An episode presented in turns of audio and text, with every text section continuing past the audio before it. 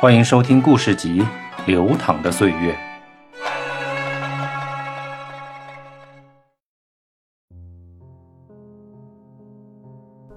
行走在朝圣的路上，如果我是一滴水滴，那么我愿意投身到一条小溪之中，并在它的怀抱中与其他水滴一起融合，经由约旦河的逶迤蜿蜒，先流入加利利湖，与兄弟们一起酣畅淋漓的欢聚，然后义无反顾地奔向你，最终汇成你的无边无际。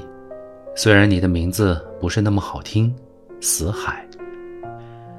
如果我是一块石头，那么我一定见证过你的辉煌。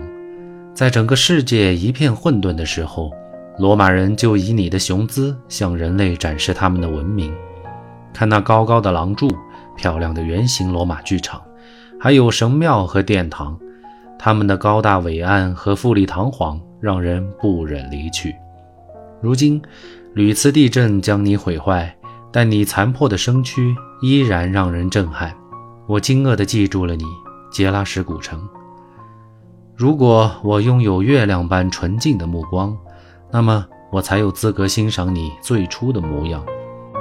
都说是纳巴泰人创造了你，可是有谁能解开你突然消失的谜团？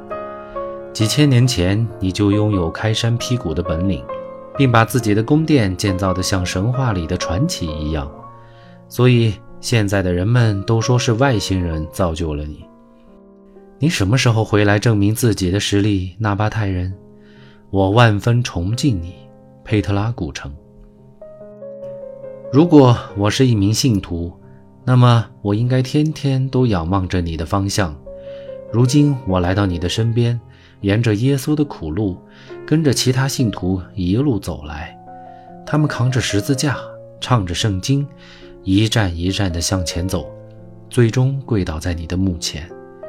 在这里，我看到了信徒的虔诚，看到了宗教的纷争，看到了人性的残忍与政治的冷血，看到了战争与和平，令人难忘的三千年古城耶路撒冷。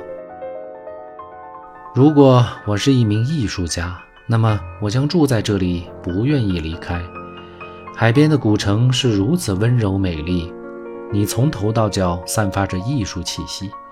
天上的星座与你的民居关联，曲径通幽的秀美让人浮想联翩。还有一座小桥可以大声许愿，人们心无旁骛地对着大海大声呼唤，给我一个爱人吧。就凭这个，我也爱上了你，雅法古城。如果我是一名士兵，那么我将以戈兰高地的战斗为胜利的典范。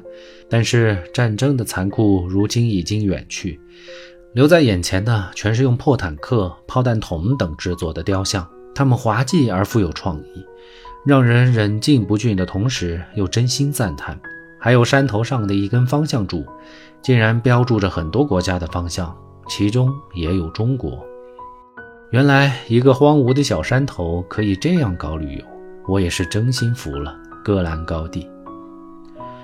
如果我是一粒尘埃，那么我知道自己有多么渺小，但是我不会气馁，因为我可以飘到瓦蒂伦沙漠的上空，然后落在他荒凉的胸膛，再悄悄告诉他我来了。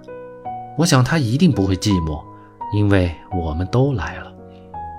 他用沙漠里独有的美丽与壮阔吸引我们，用高大而骄傲的单峰骆驼吸引我们，用日出日落的瑰丽色彩吸引我们，用美丽的星空吸引我们，甚至他怀里的小石头也呈现出大浪淘沙后的奇丽与透明，还有那其他沙漠所没有的唯一的玫瑰色彩，让所有来到这里的人都为之陶醉。我不能忘记你啊，瓦蒂伦沙漠。我张开想象的翅膀，想象一名士兵刚从战场归来，他驻足在艺术家的画作前，久久不愿离去。画面上是一个虔诚的教徒，用双手摩挲着枯墙上的石头，他的背影显示出他正在祈祷。艺术家突然察觉到身后有人，转过头发现士兵身上满满都是战争的痕迹，可是眼睛却如月亮般纯净。两人相视一笑，没有说什么。艺术家继续画画，士兵走了。此时一阵风吹过，刮起一粒尘埃，它飞到了天上，遇到了云，尘埃化成了雨，投身到一条小溪当中，并在他的怀抱中向着约旦河进发。